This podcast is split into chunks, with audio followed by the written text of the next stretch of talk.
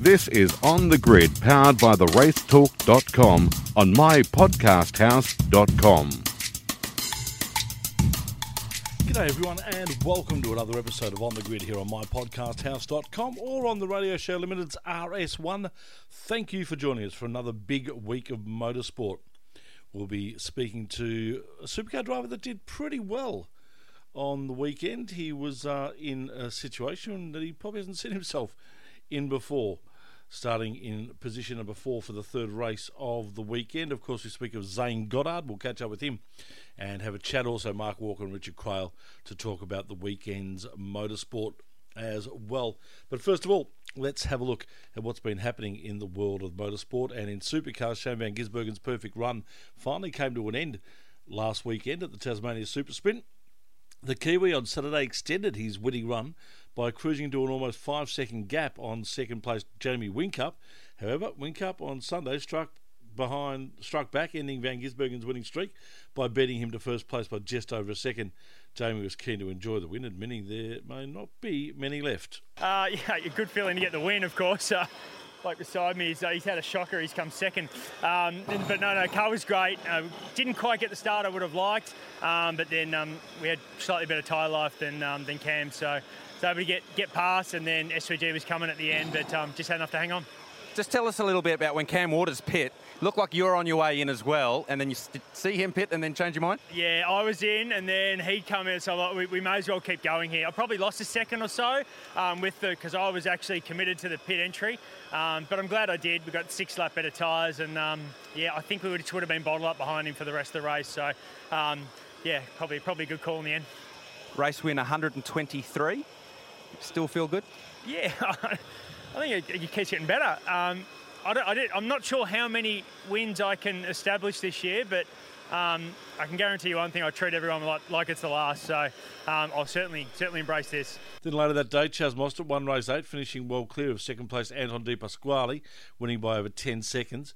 Chaz Mostert was beginning to lose belief he could still win. However, he's broken his two-year run without a win, and it marks his first with Walkinshaw Andretti United. Yeah, look, it's uh, it's been a long time for the first place for us in supercars, or me personally. So starting to believe that I couldn't do it for a long time. So um, yeah, super stoked for the team. Um, you know, we were there thereabouts all pace weekend, but that car in that last race was a lot of fun with clear air. So um, yeah, thanks to the WAU guys, these Mobil 1 Appliance Online Rocket. I'm uh, I'm so happy just to finally get that win off the monkey off our back for the team. Mate, great start, and then it just looked like a textbook race. Just head down, drove away. Yeah, like we obviously struggled a little bit in race one and two with the tyres and, and, stuff, but we ran a different tyre strategy in that last one. I think we might have missed the mark a little bit in the first two. So car balance was really good coming in, taking those two tyres, and yeah, it was obviously pretty pacey at the front. Uh, heading to the bend next. Uh, very, very different type of racetrack than what we had at Sandown previous event here at Symmons Plains. The bend much more fast and flowing. What's this Walkinshaw Andretti United Commodore got? I'm not too sure. Like I said, I obviously think we um, had a pretty fast race car in that last one, and we tried some stuff for that race. So a lot of data to go through till then, but. Um, we were quick there last year. We just couldn't quite hang on to our tyres. So uh, this year will be our Achilles heel round going to that one again, and we'll see if we can go get some more trophies. But so stoked to get the first. It's, it's unbelievable. Van Gisbergen still well clear on top of the standings with 865 points. Second is Whincup on 726, who is then closely followed by Mostert on 700 points. In other supercars news, it's been confirmed that Pukekohe will host the New Zealand Championship round later this year. Hampton Downs was the other venue in the running, however, it will have to wait even longer for its first opportunity to host a supercar event. Hampton Downs had planned to hold the event last year after local legislation prohibited the use of Pukekohe. However, due to COVID, the race was scrapped altogether. Supercars campsites at Bathurst will be open for the Great Race this year. All eight sites will be open for the first time since 2019. Just four sites were open for the season opener back in February. According to Supercars, campsite ticket holders from 2019 will have access to a pre sale this week before general sale begins June 15th. Formula One now, and Max Verstappen has won the Grand Prix in Imola in a race which was action packed with crashes and red flags. It was all looking good, and uh, Lewis went off the track, so I thought, okay, well, that's going to be easy to cruise home. But then, of course, we had the big crash with the red flag. Um, and uh, yeah, we had to do a restart where I almost lost it. So it, it just show, shows you that uh, it's so tricky out there with cold tires, you know, even in the wet. It's super easy to, let's say, make a mistake with these cars. Verstappen ended the race 22 seconds ahead of a recovering Lewis Hamilton, who managed to finish second despite having an off track moment, which meant he had to reverse out of the gravel. And rounding out the podium was McLaren's Lando Norris. Lewis Hamilton's teammate Valtteri Bottas was involved in a massive crash with George Russell, where both drivers were quick to blame each other. The crash left debris all over the track, causing a red flag. The FIA opted to take no further action on the crash, calling it a racing incident. Next month's Spanish Grand Prix will take place behind closed doors due to extended COVID restrictions by Spanish authorities. The event scheduled for May 19 was planning to allow a limited number of fans. However, health authorities have barred the event from accepting fans due to the current COVID restrictions, which may not be lifted in time to allow fans. Doubt is rising surrounding the Canadian Grand Prix after F1 officials refused to confirm local reports that the race will be cancelled. Radio Canada reported that a disagreement between public health officials in the city of Montreal and its state of Quebec could see the event axed. Radio Canada claimed city officials are against the event taking place, while the state officials want to push ahead behind closed doors and while adhering to COVID protocols. The Canadian federal government has yet to comment. F1 has announced that it will be uh, that there will be a Miami Grand Prix next year. The 5.41 kilometre track is estimated to allow top speeds of 320 kilometres an hour. The circuit is in Miami Gardens, which is owned by Stefan Ross, who has been a key player in attempting to bring F1 to the area. F1 boss Stefano Domenicali recently stated he believed there would be a second race in the United States, and with the introduction of the Miami Grand Prix, this is the first time the US has hosted two or more Formula One races since 1982. And Daniel Ricciardo has backtracked the comments he made towards the social media team of F1. The Australian called them effing idiots for the way they promoted the sport, especially regarding the glorification of crashes. Ricciardo admitted he needed to be better in his choice of words, stating it was too aggressive. His McLaren boss, Andreas Seidl, has voiced his support of Ricciardo's views. While he does not agree with the driver's language, he too agrees there are better stories to be told.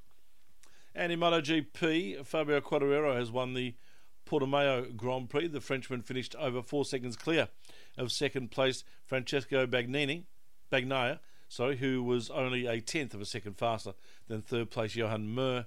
The race also saw several riders crash out.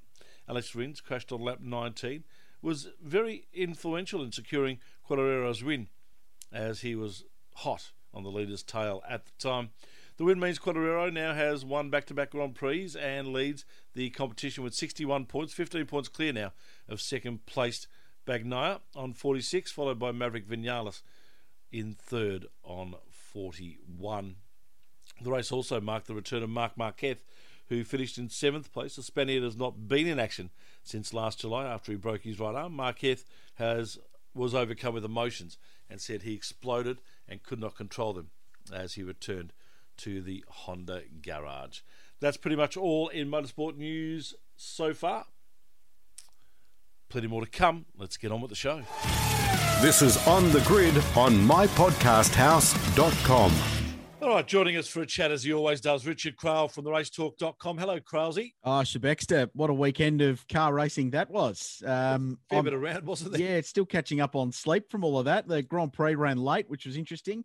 Early morning start to see young uh, Scotty Mack go pretty well in the IndyCar in Barber, and then uh, while all that was going on, we were trying to work out uh, everything that that digested down at Symmons Plains Raceway and another cracking weekend of supercars. So much to talk about, and I, I'm really looking forward to getting the thoughts of our first guest, mate, because uh, this season already has delivered some great surprises in terms of results, which we love, and uh, I think it's the sign of uh, things to come when it comes to the 21 Supercars Championship. Yeah, well, I can, before he speaks, I can actually tell you his thoughts about his weekend. I think there was a quote that said, I'm sort of in disbelief. Let's find out why. Zane Goddard from Matt Stone Racing joins us. And I presume that quote was relative to uh, a fantastic qualifying for race three on the weekend, uh, starting fourth, mate. Well done. Congratulations. Yeah, thanks. Thanks for having me, guys. Um, yeah, it was pretty crazy end to the weekend. Um, definitely wasn't expecting it going into Tassie. So yeah, pretty proud of it. The turnaround in form, obviously, from the start of the season, even into the first two races of qualifying on the weekend. can you put your finger? Have the boys been able to put their finger on what happened in between qualifying for race two and race three? Um, to be honest, not quite sure yet. We haven't had our debrief. Um, qualifying one, we genuinely had some good pace. Um, we just got caught in traffic. We went sort of a lap too early, and that sort of screwed us up a little bit, unfortunately. So I think even on Saturday there was a possibility of a top ten in qualifying. Um, but yeah, quali two didn't have the pace. I'm still not sure why, but then um, yeah, quali three we really turned it on, got a good result. So um, yeah, we'll look into it because yeah, if we could get a little bit more consistency and get those qualify uh, qualifying dialed, then um, that'd be good. So yeah, we'll work it out. Zane, before we dive too much into Symmons Plains, just go back to the start of the season because you you'd already shown really good pace at Mount Panorama and 12th and 16th in the two races there. So you unloaded the start of the year quite quickly, didn't you? Yeah, for sure. Like um, even preseason testing, the car was really fast. Um, you know, when we did that, we, we really saw a lot of improvement. Then we yeah took that to Mount Panorama. The race pace was good, obviously, to um 250k races. So um, yeah, that was cool to see that the pace sort of lasted that whole duration. And yeah, in qualifying, the car was quick as well. Um, Sandown, we had good uh, pace in the dry. I don't know, just didn't quite make it work in the wet.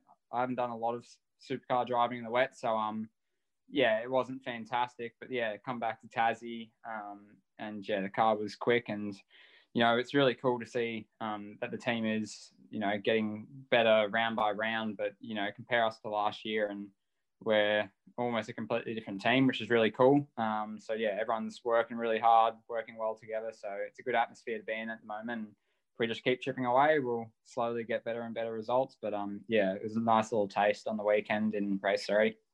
You, talked about the team being completely different and a great milestone for Matt Stone Racing 10th anniversary celebrated at the weekend, which was cool.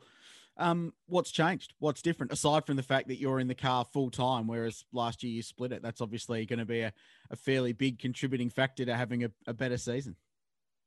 Um, yeah, well, a fair bit's changed. Like obviously, like you said, um, me and Jake getting our own cars. Uh, engineering wise, it's completely new lineup now.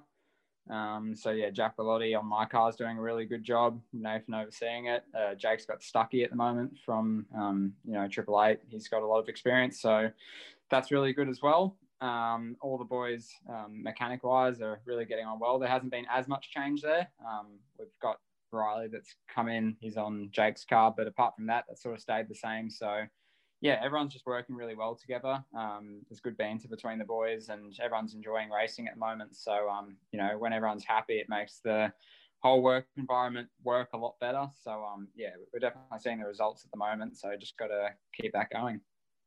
Racing every race this year, obviously. When you look back at last year and only doing every second race, how tough was last year with that predicament of being the every every other race driver. Obviously, you find yourself a bit of form, and then you go, God, now I've got to wait six weeks or seven weeks or whatever it might be until the next stint.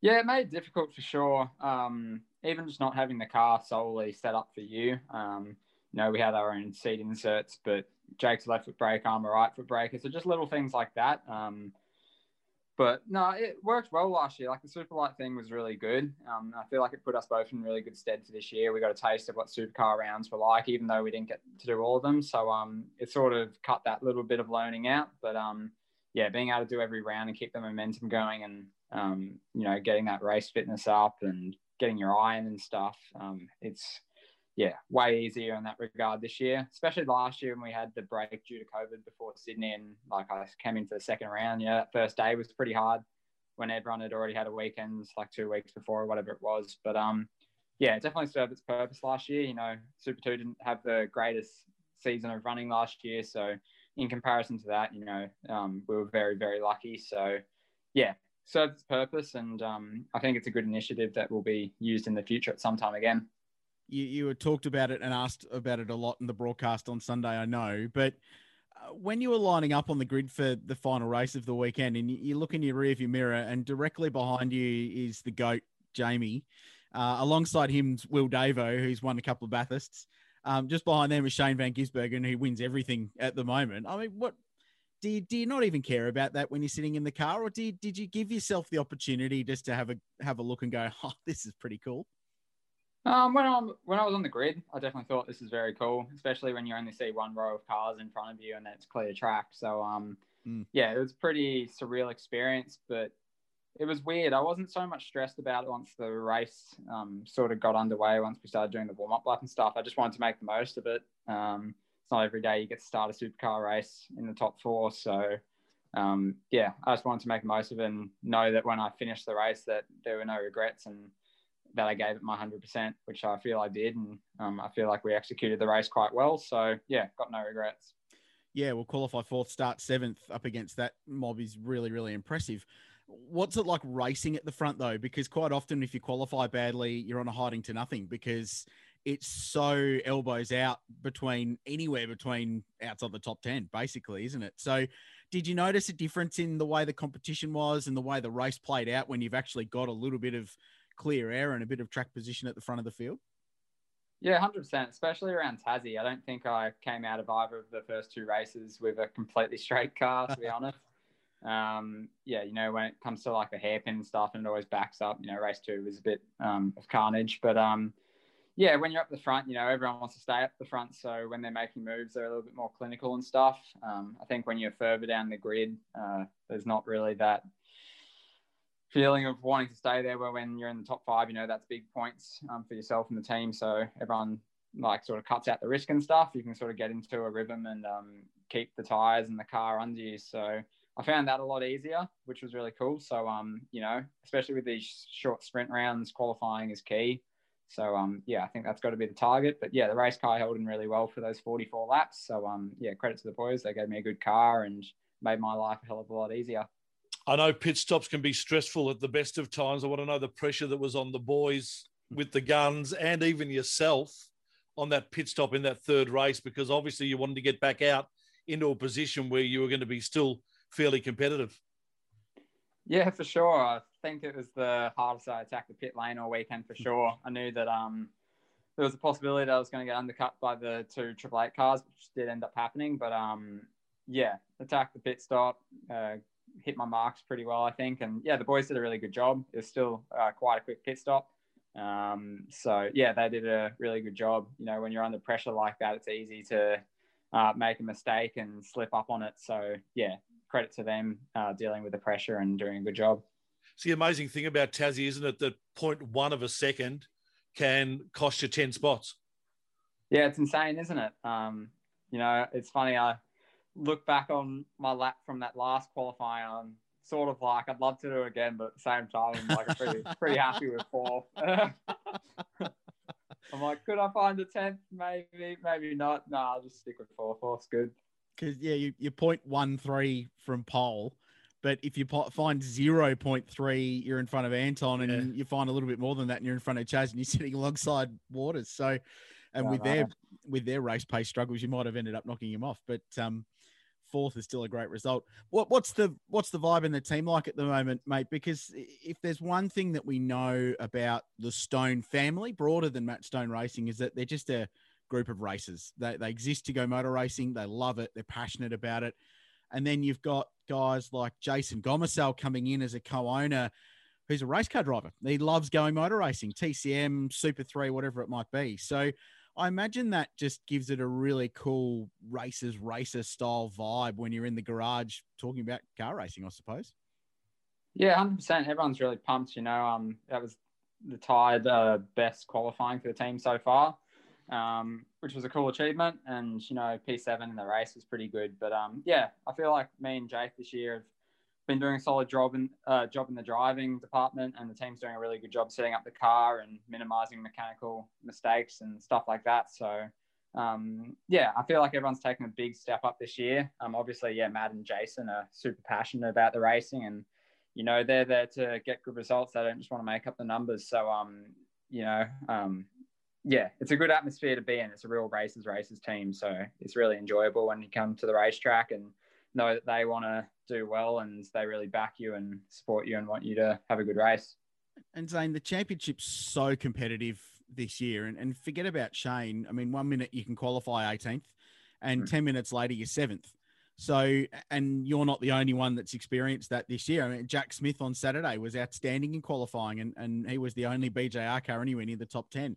So it's going to be that kind of year, isn't it? Where you've you've got to maximize your really good results, but it's going to be unpredictable race to race. So it, difficult to plan, I would imagine, to know how this is all going to play out when you get to any given racetrack in the in the calendar. Yeah, for sure. I'd have to say at the moment we're the most competitive touring car championship in the world. You know, there's mm. so little between all the teams and drivers, and um, if you're on your game or not on your game, it can make a world of difference. So, especially when you're racing at a track like Tassie, which only has realistically four real corners to it. Um, if you don't nail one of those corners, you can be at the back of the grid, and if you do a really solid lap, you can be close to the front. So, um, yeah, I feel like everyone's on top of their games. Teams doing a good job. Obviously, 2020 was a difficult year for the championship, but how cool was it having all the fans and stuff again at Tassie? You know, yeah. um, the environment is pretty um, epic. So, yeah, I, I, love racing the supercars. I feel like it's got an awesome fan base. Um, it's super competitive. All the drivers, you know, give each other respect, but race real hard. So, yeah, it's a pretty cool um, sport to be a part of. And, you know, I still pinch myself that I get to be part of the category. I know you're a massive reader of the uh, the Race Talks Power Rankings. I know you absolutely love them on a regular basis. Uh, in this week, a big knot to the split qualifying session in Tassie, to the extent that I think the wording might be, "This is never to happen again." Yeah, we didn't. Is that like the feeling of you guys? um, uh, look, it's a hard one because the track is so short. Um, so if it didn't happen, I feel like it would be a real a real mess uh, in the politest way I could say it. But um, yeah, I, I, feel like it it worked out. It's sort of hard because you know um, track conditions can change the tiniest bit, but um, you know I don't think it's too big a deal. Say it's somewhere like Tassie. If it was somewhere really hot and then one session got cloud cover, the other didn't, then you'd be complaining. But um, yeah, like I feel like in some regards, the first session was quite a hard session to be a part of. You know, um, like all SVG, Cam, Chaz, all that. You know, it was hard just to scrape through to Q2 on the Saturday. So in that regard, I wasn't a huge fan. But um, apart from that, I feel like it served its purpose quite good. And um, you know, I feel like it was a much better alternative than having 24 cars out there. They're all getting each other's way and no one getting a proper quality lap in. And why we didn't get a verbal response about the power rankings from Zane just then, folks, he did nod his head on the Zoom call. So yeah, yeah, yeah. That he is a avid, massive avid. power rankings reader. it's, it's, good to hear from someone in the cockpit. As a show, it probably needed some work from a from a TV product and for punters sitting on the hill, but um, yeah, okay, interesting. Good to hear. Uh, you mentioned Symmons Plains with four corners. You go to a place with 19 of them next week, two weeks' time, uh, at the Bend Motorsport Park. Completely different style of venue uh, your tire deg is going to be 50 times what it was last weekend. So it's sort of a full reset, isn't it, going into this this next group of racetracks and especially the Bend? Yeah, 100%. The Bend's a completely different track to Tassie. Um, it's really fast, quite a wide track, and um, like you said, the tire deg's pretty gnarly. Um, last year we had a strong Saturday there. We kept the tires under the car quite well, but then on the Sunday we just blew through them like you wouldn't believe. So um, yeah, hopefully we can have it more like the Saturday rather than the Sunday.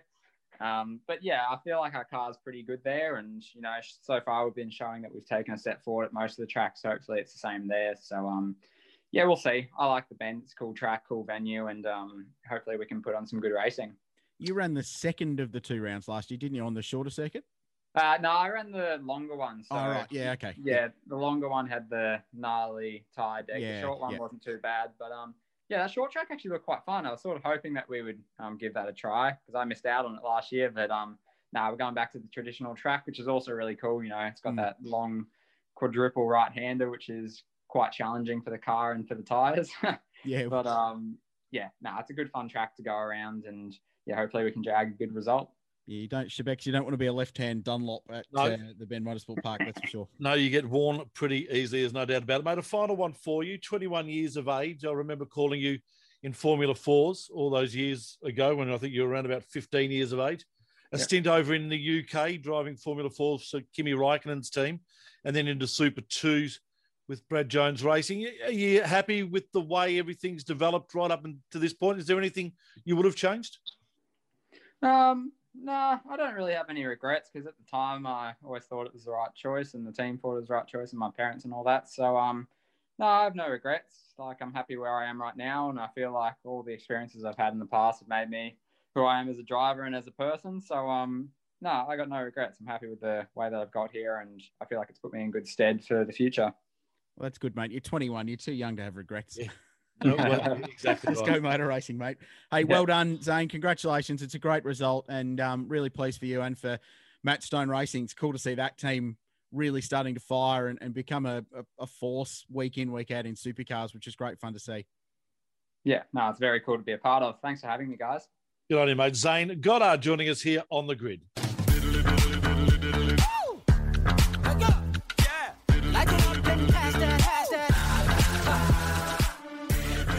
All right, Krause joining us as he always does for the final segment. Mark Walker from the racetalk.com. Hello, Mark. Shebexter, Krause, another weekend where too much motorsport is barely enough. Wasn't that a good bit of fun? That's was. about the biggest weekend we get for the year, isn't it? Oh, there'd be others. Oh, we No, missed there'll- NASCAR. there'll no be- NASCAR. There'll be more. I think we get the old. Um, I don't know if there's supercars on that weekend, but we get no. There is Winton. Uh, so we get the supercar Monaco Grand Prix Indy 500 uh, marathon. Nice. World 600. World 600. Yeah, so we'll still be going ten o'clock the next morning, or uh, as in the case of some Charlotte races in the past, like Hmm. late afternoon, as Yeah, correct. out. Or the next day. Yeah, Hmm. yeah, Yeah. which which has actually happened before to us. But Boy, um, you, you really did stick the knife in there and twist a little bit and bring back those bad memories again, like you did last week. I'm Well, really not enjoying these sessions, I, Richard. uh, I wanted to go to the winery, and you were waiting on Unky Marcus to uh, Finish finish five a laps off the freaking pace. NASCAR race in 28th position. Speaking of Uncle Marcus, what a performance! Uh, universally, I think, um, acclaimed performance from his broadcasting debut at Symmons Plains on the weekend. What do we think? Oh, amazing. Yeah, he was fantastic, wasn't he? Insightful, uh, fun.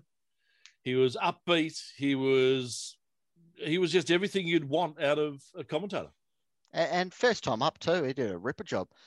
And combined with Garth, I mean, Garth's had three rounds under his belt now, and it's like he's been there forever. He's absolutely hitting the nail on the head the whole time. Great insight from those guys. It brings a different perspective to it. There's not so much the the inside matey matey jokes that sometimes go on with these things and bitter and twisted people on the sidelines who've been left behind by motorsport. You know, these guys really enjoying being out there. They're saying the right things, and it's it's good entertainment. I'm, I'm loving it. Larko's Yeah. doing a great job uh, eating Chaz's steak. I thought was fantastic. Well, that we, we I was down in Tassie earlier this year. There's there's no COVID rules down there. It's fine. Right. Um, yeah, Larko's just He's full abs- Larko. Yeah, just Drawing what drawing gem. pictures that could be construed as penises on I whiteboards. definitely was definitely was um no look it, it was it was really good i i enjoyed marcus um having driven will davo's car on sunday morning talking about how the car behaved and you almost feel like he wishes that that was what the cars were like when he made the comeback Yeah. because he made the comeback at the peak of the twin spring thing, and the cars were quite different animals to drive compared to what he remembered from back in the day. Whereas now they've sort of reverted back with the single spring and control dampers and things like that to being a little bit more unruly and a bit more physical and a bit more pick him up by the scruff of the neck and rag him kind of thing, which of course is what he did in the States for so long. So um, it was interesting getting his feedback from that. Uh, and the other part I really took out of it was Garth down at the hairpin. Not don't know if you boys saw that, but he spent a session down there on on Saturday and and talked about cars going through and why they use the high line through there now and all of those little things and picking up who was good on the throttle and things like that. Just genuinely entertaining, interesting insight that even people that work in the sport and that live it and breathe it um, go, oh, I, I've learned something or I feel like I'm informed, which can be hard to do sometimes. The the thing that I mm. liked from Garth was just some of his little insights there. Like, what, what would you mm. do if you're starting on the front row? What would you do on the warm up lap? What would you do to beat SVG? Well, the first thing you do is at the start of the warm up lap, you gas it up and you put one on him there and in the run in the first corner just to put him off his game. All Mm. these little psych things that Garth was so good at. You forget how you know, hardcore a racer he was. You didn't want Garth Tander behind you because he was going to Yeah. get through, and you didn't want him in front of you because he wasn't going to let you through. Yeah. And you He's know prob- who I blame for Garth Tander being so good at this? Martin Brundle. I reckon Garth is turning into a supercars version of of Martin. Because I love him in F1s. I love his insightfulness. I love the way he also attacks the you know the, the whole concept of you know things that needs to be done and, and the like. I think Garth is really following those footsteps on a supercars performance, and it's just working perfectly. Yeah, he's very good. Yeah, God, he was such a tough racer, wasn't he? Mm. he I'm, I'm glad you brought that up, and he still is. Like even running the GT stuff that he's doing in TCR now. Um, anytime he's looming, you go, oh, something's going to happen here because Eh. Garth creates those kind of moments. It's just the way he drives. and We love it. And the other thing too is he's been teammates to so many of those guys out in the grid. Yeah. In, in different scenarios over the years, whether it was HRT or uh, GRM and all sorts Well, along the, like, way. The insight he can offer into a Nick Percat, for example. Like Yeah. he grabbed Nick when Nick was a baby. Correct. and and probably too soon to be driving for the Holden Racing Team. And I think even Nick would admit that now. Um, so yeah, it's it really is super inside, and and it's probably it's such a welcome addition to the team because he's current. I mean, he's the reigning Bathurst champion. like it's not every day you can parachute the guy that won the great race last year straight into the broadcast the following year full time. Yeah. Um, he's he's still current, and we we love Mark and we love Neil, but they haven't raced those cars competitively for some time. So having adding a Tander and and adds that great relevancy to it and currency to it, and adding an Ambrose just adds an even different sort of factor again. So just thinking ahead here towards the end of the year, Bathurst, you're going to have a couple of the regular TV talking heads out of the paddock, you know, with Garth and Craig with their co-driving roles. Do we give Unky Marcos a definite call up for that oh one? yeah, Oh, he's got to be mate. I put him in the combox for the Yep. great race for sure. And and with travel bubbles open now, Murph will be able to come over. So um, that'll be great. There's all sorts of potential for uh, entertaining broadcasting to come out of that. I reckon we take Yeah. him up to the kink before the cutting for a little segment on the yeah, Thursday. you have to. Wouldn't that be good? You have to.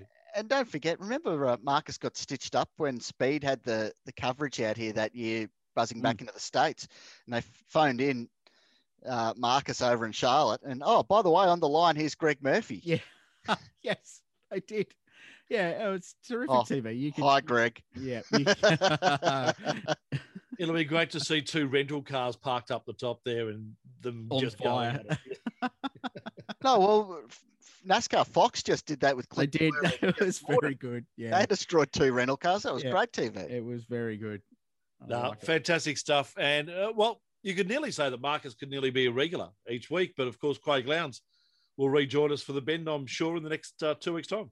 Yeah, Garth uh, has got some driving duties there as well in Australian GT. So I'd say his role probably won't be quite so large. Certainly won't be in the commentary box. I wouldn't have thought. So, uh, yeah, Craig will, will step up and do some more stuff. So it's a wealth of talent to pick from when it comes from champion racing car drivers, though, isn't it? Pretty good. It's pretty handy. Oh, we don't have Garth. Who do we get? Oh, Craig Lowndes or Marcos Ambrose. No, not, not bad. We uh we spoke last week about who was going to be the first person to knock SVG off the uh, the winners podium. I don't think any of us picked his team, mate. Well, we didn't pick anyone. No, oh, we, no, didn't. we did that. We- correctly. You're right. Yeah, we all thought the only thing he'd lose would be the race off the plane off seat 1A, but um, I understand he was quite close to the front of that as well. Um, yeah, I mean, Jamie was great, wasn't he? Really good to see the GOAT back up there. I, I was super pleased for Chaz and Walkinshaw getting it done. And, and that was another question we asked last week was, are they about to deliver? Are they going to actually deliver a great result?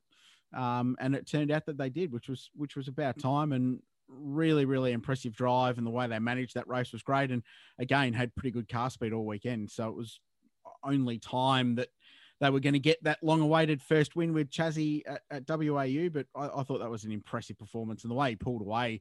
He did a Van Gisbergen on the rest of the field. He, he straighted them while they all scrabbled over the, the minor places. Now, we'll never speak of that qualifying format again, but we will in a couple seconds, I'm sure. Yes. Uh, but Van Gis just didn't quite get it done there in those Sunday qualifyings, which just put him a little bit behind the eight ball, which made it hard to come through. And something that Ambrose alluded to is that he burned up a lot of tyres in those first two races. So come that last race, he didn't have the freshest of boots, and I'm sure Chaz was able to stockpile some nice tyres, Yeah. knowing full well that he was starting on the front row in that last race. That Sunday morning race, he wouldn't have used everything he had, so he would have had some stuff up his sleeve, and uh, 10 second margin you know, job well done. Tick. Yeah, and that that was what Zane was saying earlier in the show, Shebex, wasn't it? Yes. That that he didn't qualify real well for the first Sunday race, so you just save everything for the last one when you're fourth, and it was absolutely the same. And and that's what I like about this current format, um, where you you do sometimes you have to chuck away a race, and you don't want to chuck away a race, but um, it mixes the results up a little bit. We had three different winners from three races on the weekend. Uh, tremendous stuff.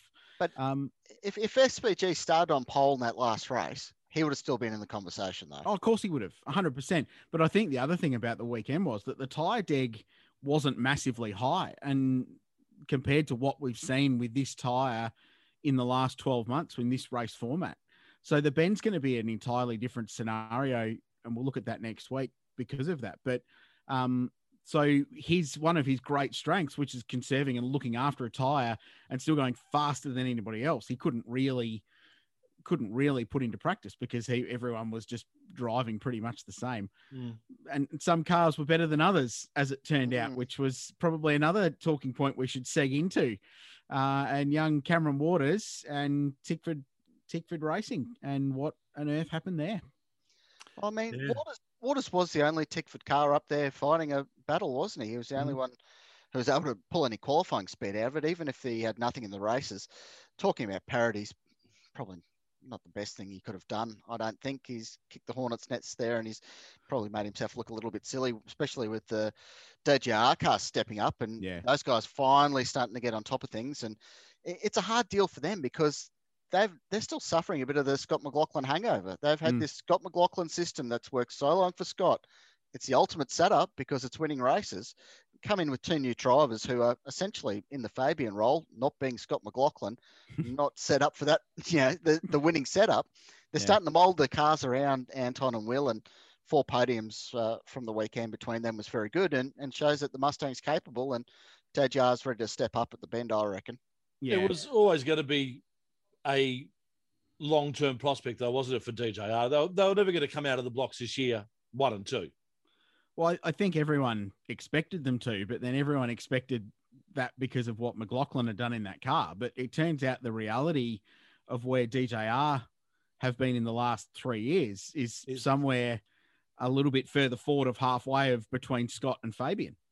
So, you know, it's been one car punching on where Triple Eight, we know are bona fide because both of their cars are at the front in every single race, and that remains their absolutely best strength.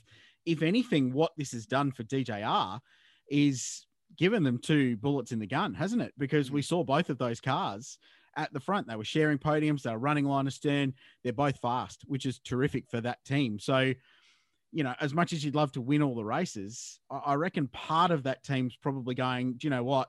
If we can have both cars in contention, if we're not winning, if both of our cars are round about the podium, that's probably a good result. S- Rather than having one up there and another one down in 10th place Yeah.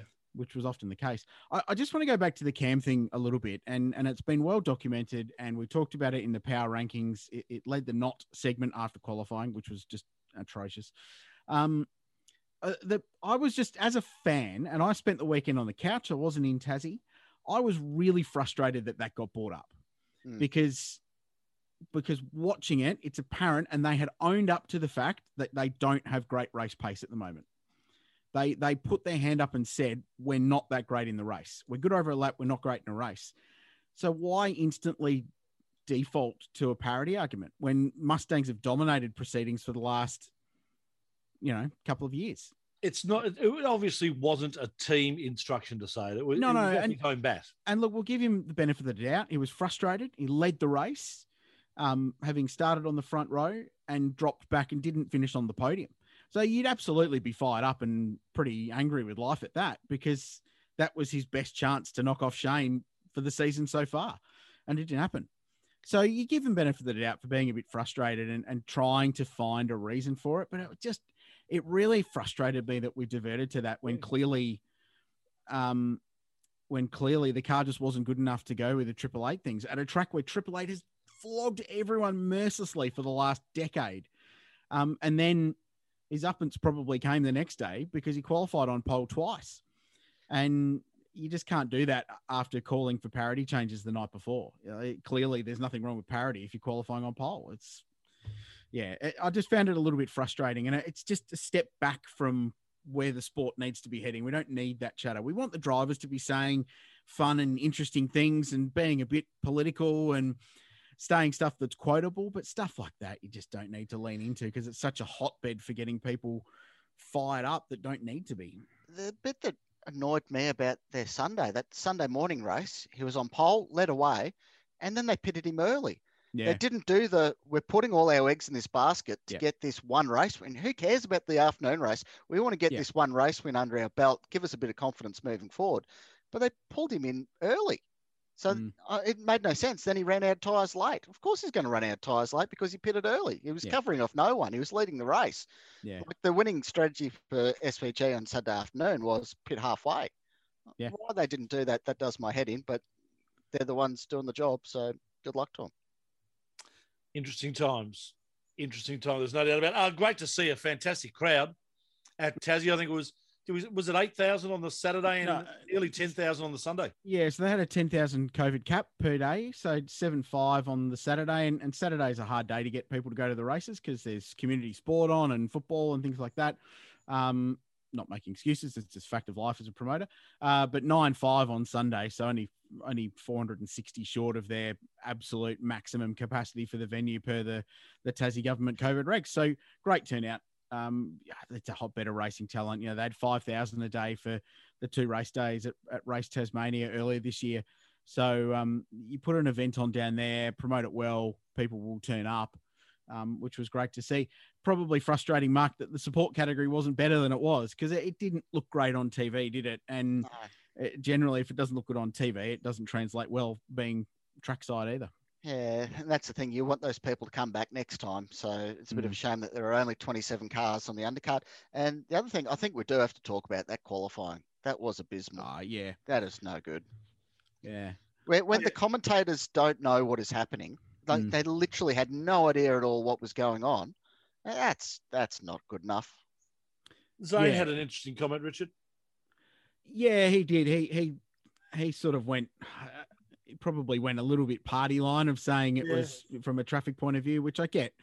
But um yeah, it just sucked the life out of it, didn't it? Um and you you knew like Cam wasn't going to get beaten in that second group of cars. Um on Sunday for example, in either session. Sure, he was on pole by a hundredth of a second, but he was never going to get knocked off. So that following five minutes was just a massive anticlimax of Mm. cars going around and circulating. So, at the very least, if they have to persist with this, do it on practice time. So at least Yeah. you then get the that last five minute session are the twelve fastest cars from practice. So at the very least, you've got the fast guys going out in a shootout for pole. But I don't understand the whole split the garages halfway down the middle thing. It just may as well just pick numbers out of a hat for that. Um, it just ba- slight little decisions like this baffle me, and why it wasn't workshopped a little bit better and, and thought about from an entertainment standpoint, rather than doing trial by fire, which is what they had. And like Universal, we you know we had one of our best ever reactions on social media to this weekend from uh, a call out for the power rankings nominations, hot not or what. We put our call out on Sunday night. We had one of our best ever amounts of feedback, and 98% of the knots were about the qualifying system. So it's a pretty broad scope of very well informed fans that follow TRT, and they all hated it. So it was trial by fire, and man, did they get burnt. So the, the next thing for mine is do they progress with it at these at the next rounds? It's it's due to happen at the the shorter circuits. Hopefully not. Mm. If it is, I won't watch. Simple as that. I just it doesn't interest me. I'll look at the results afterwards and find out. But it just from an entertainment Surely- standpoint, it did nothing for me. Surely you take the popular opinion on something that's not neither it, it makes no difference whether they do it or not does it really Well, no, but there's got to be better formats yeah to set the grid. Surely, surely. Mm. surely uh yeah interesting weekend of supercars interesting weekend of indy cars great to Mm. see scotty mclaughlin uh get a go what Go do you think of his, uh, of on, his first up Go yeah, on. well, I, I, I wasn't going to bring it up, but you've definitely just Go brought on. it up that I said he was going to finish 14th. You- How did you- I know? You pulled that number out of your posterior. Yep. Yep. No, the the thing that impressed me was his qualifying. That uh, Yeah. That run because he had one lap and he had no starter. He was running three minutes late. The the starter motor, uh, the starter unit broke down. They had to borrow one from another team, so he was very late going out there. He had one lap to uh, put it into the next section of qualifying, and he did it. He Yeah. pulled out an absolute Scott McLaughlin lap, which was really cool to see, and he was pumped up. He, he used up an extra set of tyres, which uh, a lot of the rookies did to do that, but. Um, that was cool. That showed that he belonged. So I, I was happy to see that. And obviously the race didn't quite go to plan, 12th place, but uh, early days, isn't it? Yeah, uh, just solid. Uh, it- I mean, he, as you said, he looked like he belonged. He looked like an IndyCar driver.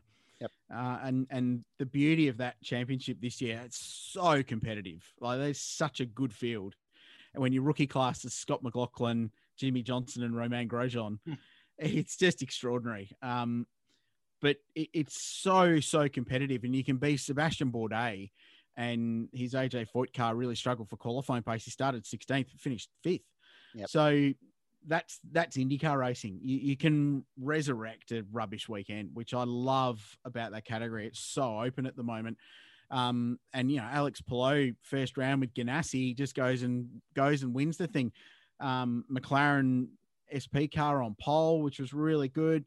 Will Power in the mix, like uh, that was really important. And and I listened to Rusty's podcast with Will a couple of weeks ago. And if you haven't heard it, look for Rusty's Mm. Garage man, there's some compelling stuff in that chat. It's one of the best interviews I've ever heard with Will Power. But he talked about the fact that he always starts the year so poorly and comes home with a wet sail, but he's rubbish at starting championships. But he finished second, beat Scott Dixon. That's a huge tick. Um, but a couple of 40 year old blokes, second and third on the podium in that championship, which is just awesome. So great stuff for Will Power. He's going to be a, a fixture in contract year at Penske as well busy start. They go to St. Petersburg this week and then off to the Oval in Texas. And then they get stuck into the month of May, which is going to be cool. So, really busy start to what's going to be an amazingly competitive championship. And, Mark, I thought Jimmie Johnson did a solid job. Like, he didn't qualify last, he didn't finish last. He was doing good lap times by the end of the race. Um, he was really, really solid. Uh, old dog, and he's learned some new tricks. Yeah. Actually, a young dog, young dog who did a good job. Hunter McElroy Yes. got up for a win in the Indy Pro 2000. friend of the show. Yep, great to see on the, on the ladder system, and he did a great job. Yeah, sixth in race one uh, with a broken front wing. So qualified on the front row, but unfortunately had a broken wing early, a little bit of a skirmish. So, yeah, super job. Really impressive. He's a good kid. It's a big year for Hunter. Needs to needs to win that championship this year and progress up to Indy Lights next season with the scholarship fund that comes with it. But really good signs and, and like IndyCar there at St. Pete in Florida this week for their next round. So we uh, we follow Hunter with all that. Friend of the show. We'll get him on in a couple of weeks after the first Yeah, couple of rounds and see how he's going. Also, we're going to be really uh, happy for Daniel Ricciardo, I suppose, for the fact that Lando Norris took his McLaren to a podium in the Grand Prix. Daniel's still getting his head around the package that he's got, but I think that'll come soon enough. Yeah, he got smoked, Shebex, by Lando. Like, and but he owned it too. Um, after the race, he said, "Look, they they told me to let him by, and he was faster, so away we went." But he's getting up to speed. I mean, his first four races last year at Renault or year one at Renault were DNF, so it's already a better start. He's had what a fifth and a sixth in the Mm. first two races, so solid, cracking race. It's it- she's good this year, F1 it's got a really good feeling about how competitive it is. And when you've got like Lando narrowly missing pole, chuck the lap away because he track limits, but that was exciting. And then, um, Verstappen's a genuine world championship well, it looks contender like this year. it looks Genuine. like they've got their stuff together at Red Bull, doesn't it? Yeah. Yeah, and but Hamilton, mate, like there's a the reason he's a seven-time world champion is because he's clearly the best there's ever been, but he's kissed on the proverbial sometimes, Mm. and you know fires the thing off the road on his own, unforced error that he never makes, and at almost exactly the same time as he's trying to extract himself from that. Um, Bottas and George Russell go and have an airplane crash at Tamburello, and he gets a red flag. So he gets his lap back that he lost, and then he blazes his way through the field because he's got a fast race car and finishes second. Like it could have, it could have been a DNF, Yeah. but I mean that could be the difference between him winning the title or not. But um, no, really cool. Good, it was a good race. It's properly competitive this year, which which is about time. It's only taken them eight years of the hybrid era to get here, but they're finally here. Couldn't agree with you more, Richard. It was completely great. Yes. completely great. Sure. Hey, uh, some fantastic pictures coming up uh, over the last few days of a uh, a car that bears the Race Torque's name. Tell us about Well, Yes. this, this is the biggest news in motorsport ever, maybe. Well, it's, it's big, isn't it? So, if you're unfamiliar, uh, the Race Torque uh, has been supporting uh, friend of the show, Asher Johnston, since 2005. It was before the Race Torque was even a brand. Um, how- Preemptive sponsorship. yes, it was, um, but via other entities. So, uh, great, great friend of the show. And Asher is uh, world champion Hyundai Excel racer, uh, Bathurst Lap record holder, and national champion, uh, South Australian state champion as well. But he has signed an amazing sponsorship with Hofbrau, the German beer company, and their Australian distributors, and legitimate sponsorship. They are backing his Excel for two years. But just to add to that sponsorship deal, boys, he's also signed a schnitzel restaurant as their secondary sponsor, Schnithouse in Adelaide. Schnitt House, Schnitzel House. Um, it is the best sponsorship deal that's ever been done in the history of motor racing. I'm convinced. And race talkers, there will be some fringe benefits for you down the road. So keep listening. Just keep in the back of your mind Hofbrau um, and how that might impact the show. But it, I guarantee you it will impact the show at some point this year. So keep listening. Uh, instructions to follow and cast your mind back to our 2019 2020 great success of beers on the race talk. It's coming back. Well, you know, you know, the problem is this is going to be a multi-million dollar project for them now. They don't know it. yeah, no. it's, go- it's going to be huge. It's not just a couple of grand sponsoring an Excel. This is this is going to turn out to be a big thing for Hofbrau, and, and I'm Yeah. excited for them for that. now, I've got to tell you, my wife's German, so all of my holidays for the past decade have been to Germany. I've been to the original Hofbrau house there in Munich, and I've got to tell you, this stuff's legit. It's not Mm. like we're getting home brand beer sponsoring this. This is No. legit good beer. No, and the local distributors, Empire Liquor, who distribute it throughout Australia, it's the proper stuff too. It's none of this repackaged brewed Ugh. by CUB rubbish. Yep. It's actually imported proper Hofbrau from Germany. Wow. So, um, yeah, this is this is it's the dream, isn't it, for us? So unpack Having- you later, Hausen. yeah. But having a beer sponsor, Shebex, Oh, it's just amazing. associated to us, they don't And actually with an sponsor us yet. associated with an association with the Schnitzel House. Oh, exactly right. Two of the best things. So get yourself over here for the bend in a couple of weeks, boys, and we'll go to Schnithouse Hilton, just near the airport in Adelaide. Convenient, not far from the CBD, and we'll have a pint of Stein of Hofbrau and a Schnitty. my mate. You haven't got the auto renew on the racetalk.com going for next year because we're not going to be around to put anything on the site, I don't think. no, we will. It'll be the It won't make sense, but that's And our next podcast, ladies and gentlemen, on the Hofbrau, coming soon to a podcast app near you. Anyway, show. that, that, they will be they will have an involvement at some point with us. So Hey, I'll tell uh, you, and you, the listener, will benefit from that. without a doubt. I'll tell you what's also uh, news that's just been broken here in Melbourne today, Tuesday evening, is that the Anzac Day AFL clash between Collingwood and Essendon is going to be 100% capacity Oh, at the MCG. So, what that means is that sport, uh, probably around Australia, will start to fall in to that, which means that we're going to start getting some big crowds, hopefully at uh, some motor racing events over the next uh, few months. Yeah, but we still can't have an Anzac Day march, but we can all go and cough on each other. That is ridiculous. Hmm. I totally agree. I don't understand it, Mark. All I'm saying is that's what's happening. he's just reporting the news. Don't 100,000 people at the MCG on Anzac Day. And that will start, I would think, to filter its way into other sports as well. So yeah, from a motor racing point of view, uh, what Winton Supercars um, in Melbourne, so that Yep. will be great. They'll they'll get an enormous turn up for campers there, which will be terrific. Uh, Queensland's pretty pretty relaxed already, which is great. So I think they're back to 100 percent already. Yeah. Um, not that you'd know it with their footy teams, but um, in both leagues. Uh, but that means Townsville in July will be hopefully positive. You would Uh. Your Honour, Sheffield Shield, sir. Oh yes, yeah, yeah. they did win I that. didn't mention the cricket team, mate. You, you Oh, you, you, they're slandering our football teams. Yeah, so- well, because they're come not on. very good at the moment and no one goes. Oh, well, But they got a great turnout to the Shield final. Well done, Queensland. thank you. On the balls coming to you soon. a cricket podcast. Actually, we should do that next summer. What? Let's What do the- it. Oh, goodness. Let's do it. Hey, boys, always good to catch up. Thanks, Shebex. Good Enjoy weekend your of car weekend. racing. Looking forward to more car racing next week. Uh, we preview the final round of the Australian Drivers' Championship at Good. Sydney Motorsport Park. The Gold Star is up for grabs. First national championship of the year decided already. Wow, it's early. Sport. How good. Hmm. Love it. See you, Mark. See you later. And thank you for joining us here on the grid as well. We'll catch you again next week also. We'll see you.